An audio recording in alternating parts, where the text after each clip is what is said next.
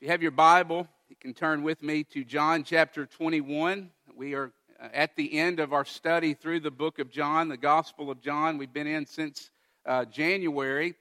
And what's interesting, if you were here last week, it appears, if you have your Bible, you can look at verses 30 and 31. It appears that John, in those verses, is wrapping up his gospel, providing a really good conclusion in verses 30 and 31 uh, that sounds like the end, and then he comes in verse in chapter 21 and adds this story about Jesus and Peter. And I just love this because here's kind of the feel. Imagine yourself sitting around your kitchen table with family or lifelong friends that you grew up with or people that you went to college with, and the stories start getting shared.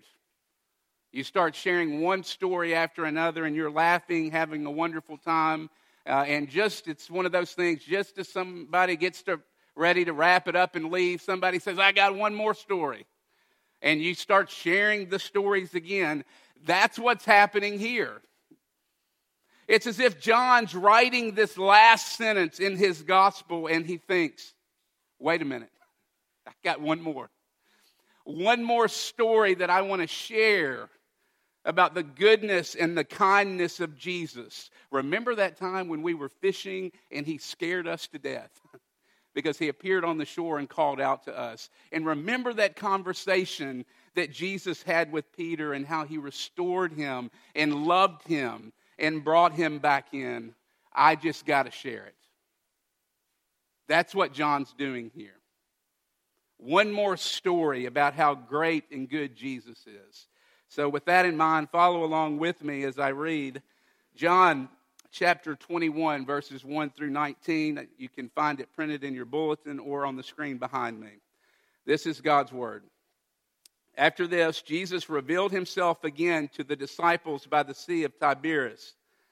And he revealed himself in this way Simon Peter, Thomas called the twin, Nathanael of Cana in Galilee, and the sons of Zebedee and two others of his disciples were together. Simon Peter said to them, I'm going fishing. They said to him, We will go with you. And they went out and got into the boat. But that night they caught nothing. Just as day was breaking, Jesus stood on the shore, and yet the disciples did not know that it was Jesus. And Jesus said to them, Children, do you have any fish? And they answered, No. He said to them, Cast the net on the right side of the boat, and you will find some.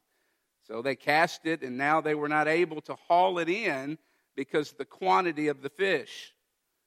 The disciple whom Jesus loved, therefore, said to Peter, It is the Lord.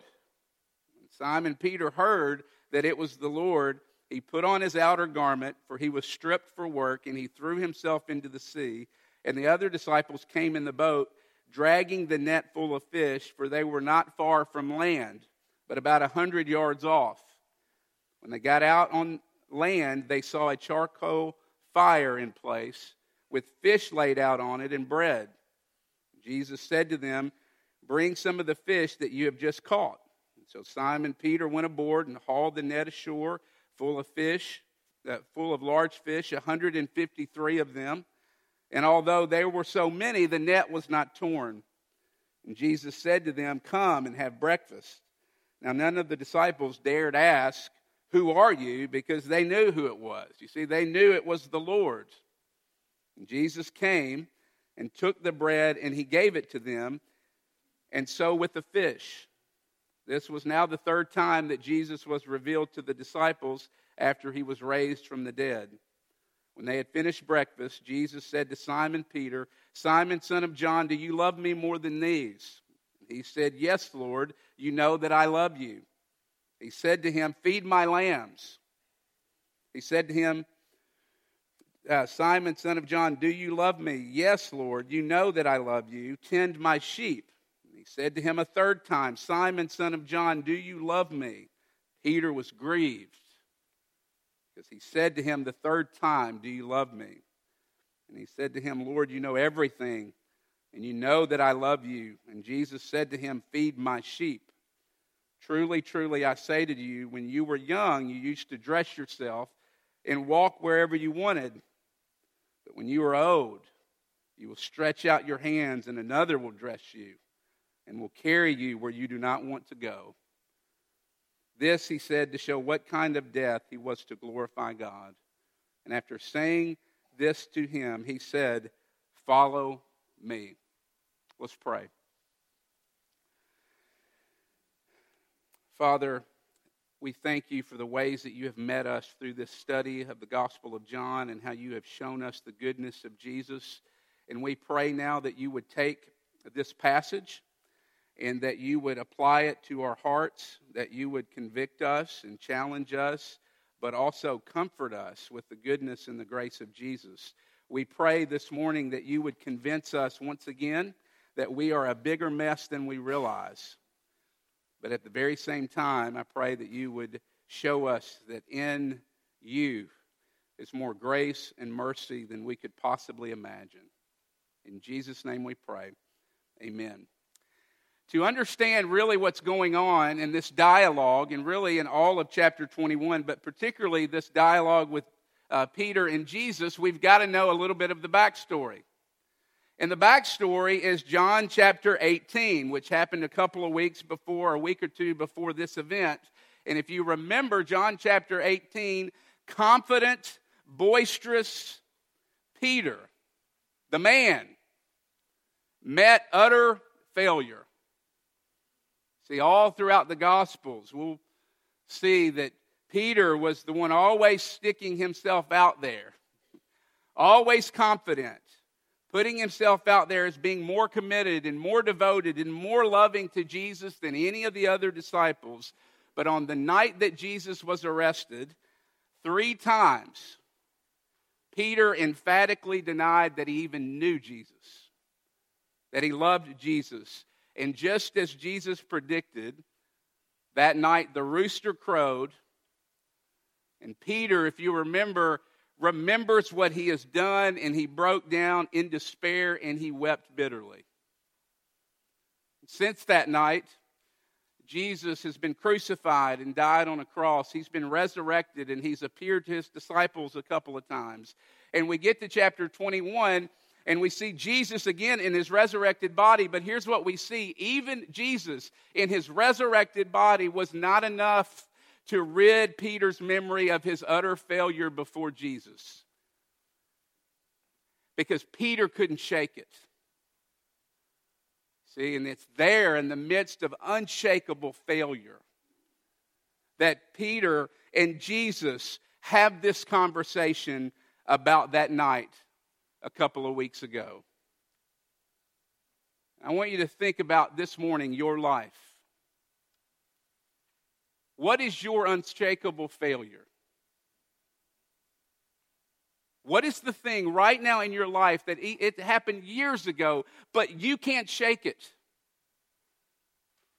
What is the unshakable failure? Is it an academic failure? Is it a financial failure? Is it a failure in your marriage? Or is it a failure in your parenting? Or is it a sexual sin? Or is it a secret that to this day you have not told anyone? What are the things in your life that you have done that you wish you hadn't? And as you think about those things, perhaps you sit here this morning just like Peter and you are wondering if there's still hope for you. Is there hope for you in the midst of your failure and sin? Friends, John chapter 21, John chapter 21 is the best news in the world because here's what it says that Jesus loves failures. And not only does he love failures, but he restores them completely and he uses them in his kingdom. See, the question then becomes how does that happen? How do you go from failure to restoration like Peter? Well, that's what we're going to look at this morning. And we see three ways in our text that that process happens. And the first one is humility. Restoration, from failure to restoration, involves humility. And secondly, we'll see it involves repentance. And then thirdly, it re- involves renewed following. So let's look at number one. Moving from failure to restoration involves humility, it involves facing your failure. If you think about the passage, how it begins, Peter is with six of the other disciples, and he wants to go fishing. He's a leader. Everybody else wants to go fishing with him because Peter wants to do it. And they go on this particular night, and that this is supposed to be their trade, but they were getting no bites on this particular night. And the morning is coming, and someone from the shore, they don't know it's Jesus, it's dark, and they're 100 yards off, says, Cast your net on the right side of the boat, and you'll find some fish. They cast the net on the right side, and we see that the disciple whom Jesus loved, John, says, It is the Lord, that is Jesus. And he tells Peter, That is the Lord. And think about what Peter does. I just love this. It's kind of odd if you look at verse 7. He put, I'm not sure what kind of fishing trip this was, but he puts on his outer garments because he was stripped for work. That's weird for several reasons, but at any rate, um, Peter, Peter is the first one in the water.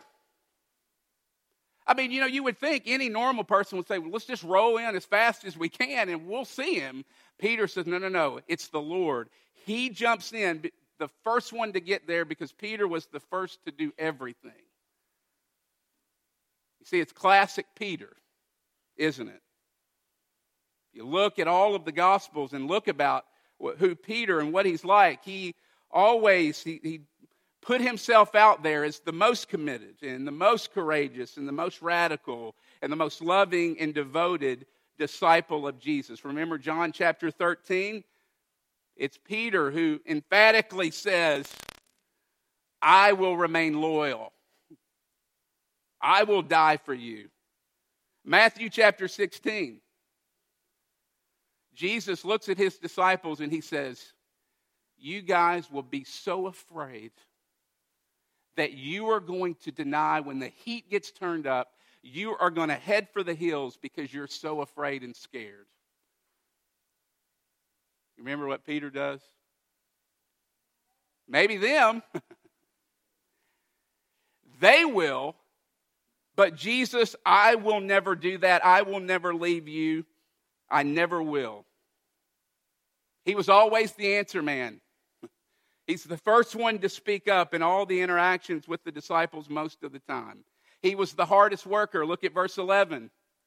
Large fish, 153 of them in the net. Peter says, I got this. I got this. And Peter goes and he gets the fish off of the net. He's courageous. When Jesus gets arrested, who's the one that put, pulls out the sword and comes to Jesus' defense and cuts off the ear of the soldier? It's Peter. And here in this passage, who's the first one to jump out of the boat and go to the shore? It's Peter. And Peter gets to the shore. And look at verse 9. When Peter gets to the shore, he smells something. And this detail is very easy to miss but he smells a charcoal fire, not a wood fire, a charcoal fire burning. John didn't have to say that. John could have just said a fire was burning and Jesus was by it, cooking. A charcoal fire. Why does John make a point to tell us it was a charcoal fire? There's only one other place in the Bible where a charcoal fire is mentioned, and you know where it is? John chapter 18, verse 18. The night Jesus was arrested, his trial was going on, and Peter is by a charcoal fire, warming himself. And he denies three times that he even knew Jesus. And so when Peter gets to the shore, you can just imagine as he's smelling the charcoal fire, he's reminded of the last time he was around a charcoal fire. When he betrayed and denied Jesus. And so you can imagine the shame and the guilt come bubbling up inside of Jesus. And if that were not enough, look at verse 15 and 17. Jesus turns up the pain. He turns up the pain. And in verses 15 and 17, seemingly in front of everyone else, Jesus' denial was public, his restoration is also public. And Jesus says three times, Simon, Peter, do you love me? Do you love me? Do you love me? And then the last time, notice it says, Peter was grieved. Why was Peter grieved? Well, you see, first of all, restoration and repentance is often very painful, isn't it? And Jesus here, in this moment of Peter's three time denial, it becomes crystal clear in this moment as Jesus asks him, How many times? Three. Do you love me? It seems harsh, doesn't it? What is Jesus doing here? Because it seems like this is just some cruel form of manipulation, but that's not what Jesus is doing. You see, Jesus is forcing Peter, and it's almost as if he's not doing this, but it's almost as if he's got him by the back of the collar and he's forcing him to face his failure. He's forcing him to see his pride and self sufficiency and to come to him with his failure. You see, the biggest problem for Peter was not his denial. You know that, right? You see, Peter's biggest problem was his arrogance. Peter's biggest problem was his pride and his confidence in himself. His biggest problem was he thought he was better than everyone else. His biggest problem was that he thought there was nothing that he would not do for Jesus. And Jesus wanted to show him that he was no better than anyone else. As you see, you think about it. Peter does the very thing that he said that he would never do. I will never leave you. I will never sell you out. And he sells Jesus out. And here's my question for us What is it for you? What is the thing in your life right now that you look at and you say, other people do that, but I will never fill in the blank. Don't ever do that. Do not ever say that. Because what we see here is that if you don't believe that you're capable of doing anything, given the right set of circumstances and the right situation, then the Bible says you're naive. And the Bible says that you have a very shallow view of sin and you don't have a clue about the depths of sin within inside your own heart.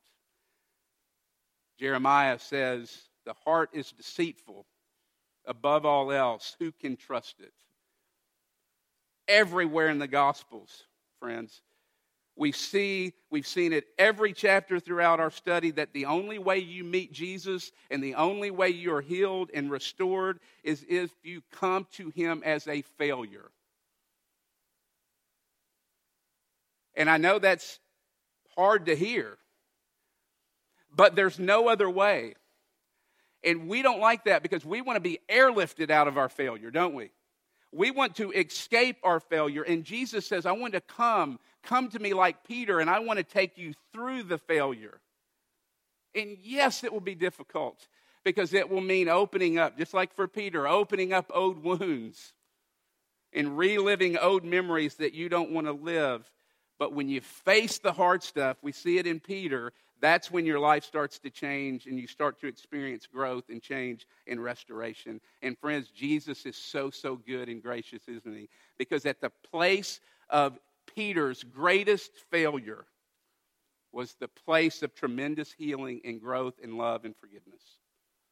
Secondly, it involves repentance, moving from restoration or from failure to restoration involves facing the failure, humility.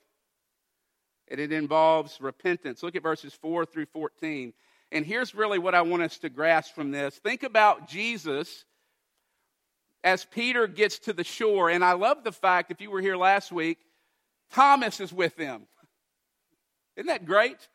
Because Thomas had just had a moment of his own with Jesus, hadn't he? Thomas is with them, and he knows exactly what Jesus is like. But when Peter gets to the shore, here's what I want us to notice the arms aren't crossed, the foot is not tapping. The scowl is not on his face. The finger is not wagging at Peter. He's not immediately putting it back in his face on what happened on that particular night, but instead, look at verse 12. Peter, come eat breakfast with me. Come and let's share a meal together. That to me is hard for me to compute. Think about what Jesus has experienced from his disciples. Unbelievable. All of these guys headed for the hills. Peter denied him three times, and Jesus, in his goodness and grace, says, Let's eat breakfast together. Come and eat with me at this table. It reminds me of Tony Campolo. Uh, it, he tells a story about a time he was on a cross country flight to California, and he was sitting next to this four year old who was with her mother, and they were going, they'd been away on a trip, they were going home, and she was excited about seeing her daddy. She had this yellow dress on, he says, and she ate during the first half of the trip a half a pound of peanut M&Ms. And you can imagine about halfway through the flight, those peanut M&Ms came right back up. She was sick for the whole second half of the flight, he says. So her yellow dress has just throw up and peanut M&Ms all over it. She gets to the airport and Campolo watches as her daddy uh, is there waiting for her. This is back when you could stay at the terminal. And she sees her dad, and her dad sees her coming with this throw up all over her yellow dress, peanut M&Ms at all, and runs and picks her up and hugs her and kisses her and spends time with her. And then he looks at his wife and says, "Can you take the carry on? My girl needs me right now." That's the picture. That's the picture of this passage. Jesus, in the midst of our failure and in the midst of mess, actually wants to be with us. And like Peter, he says, Come and eat with me. And that's it. Friends, this is it right here.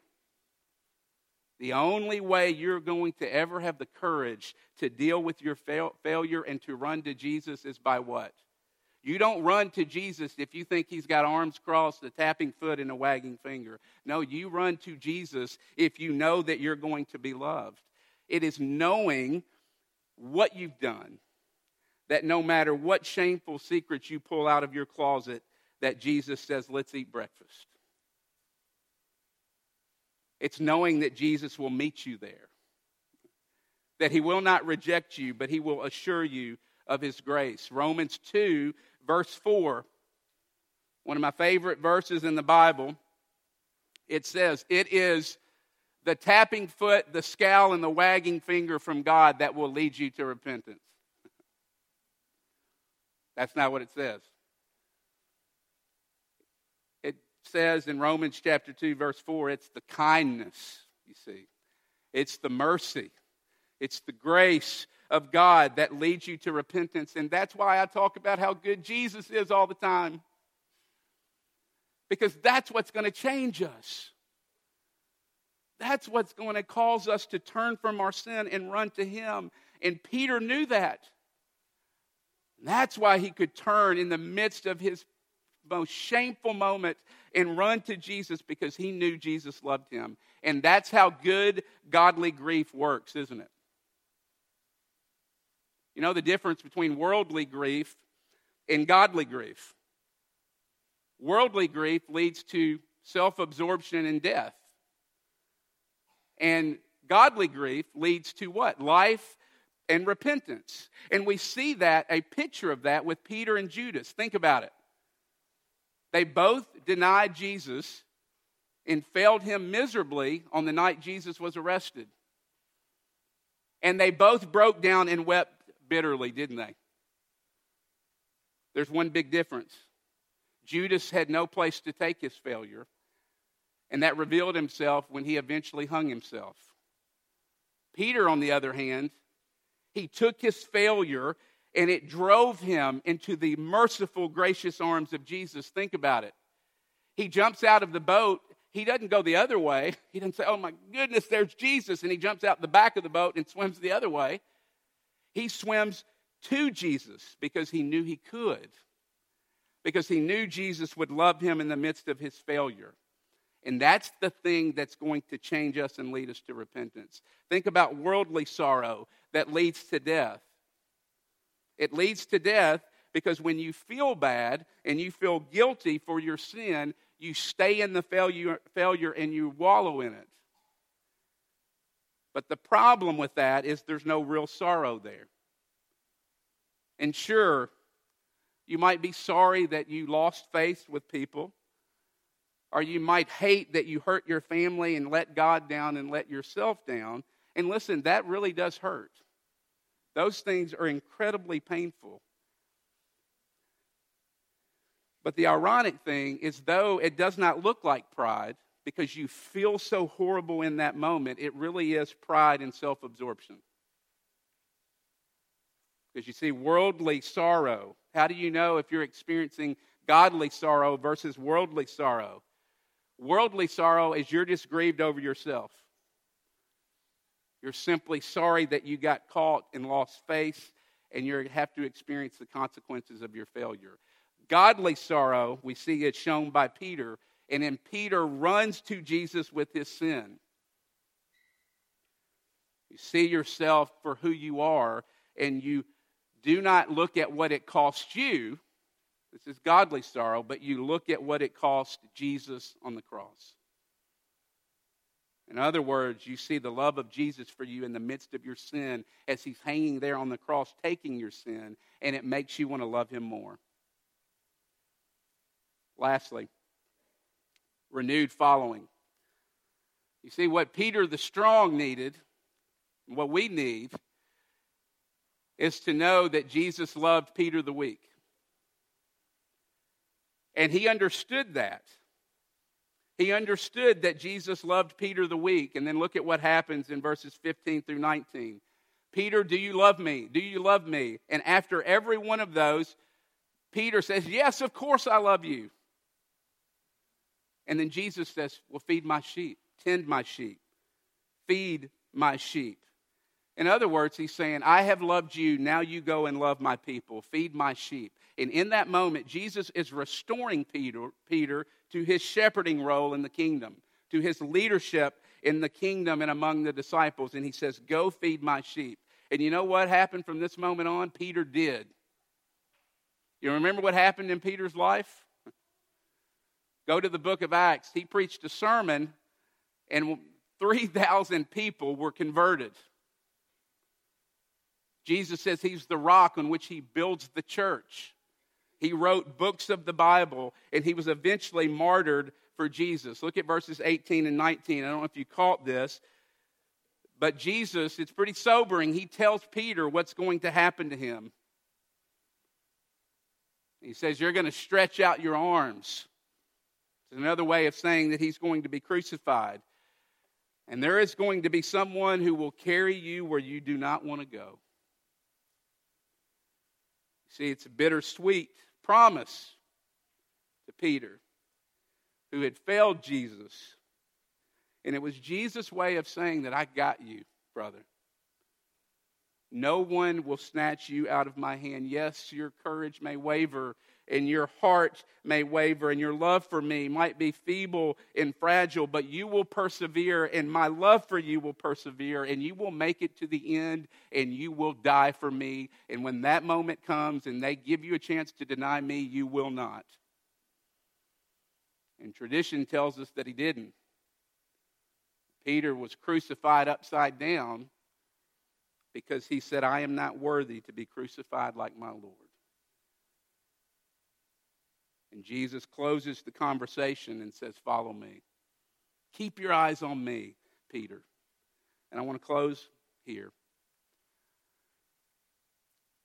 This should be such good news to every single person in this room. Do you feel like a failure this morning as you sit here? Do you feel like there's someone, you're someone who has blown it spiritually and therefore you're handicapped spiritually and that God can't really use you in the kingdom of God because you're so weak and broken and because you've blown it and you feel like a failure? this passage is good news because it is better. Yes, Jesus loves you in the midst of your failure and forgives you. But you know what else he does? He uses you. He uses failures to accomplish his purpose. In this passage, if it shows us anything this morning, it shows us that great failures make great followers because they have received a great forgiveness. We don't believe that, do we? I don't believe that. Oftentimes, I think that the things are most sh- the, the things that are most shameful about me and my weaknesses and my insecurities that those are the things the very things that keep jesus at a distance from me. And that's what we do and so we cover it up don't we? And we cover it up with humor and trying to be well balanced and well liked and successful. Please let this sink in. Please be encouraged by this. You do not have to be a spiritual rock star in order for jesus to use you you don't have to be the person that's always full of faith. You don't have to be the person that's the answer man in all the Bible studies that always has the right answer to every question. You do not have to be the person that's always bold in your faith. See, God uses failures like Peter, who have blown it. He uses people like me and you who often feels like we're taking two steps forward and five steps back and we look at Peter, and here's what we often think we're tempted to think, wow, God can even use a person like Peter. If that's your takeaway this morning, you've completely missed this passage. You've completely missed the whole point. Because you see, it is not wow, God can even use a guy like Peter. It's wow, God only uses men like Peter. See, it's only as you and I have gone down similar paths with Peter that we can have part and be used in the kingdom of God.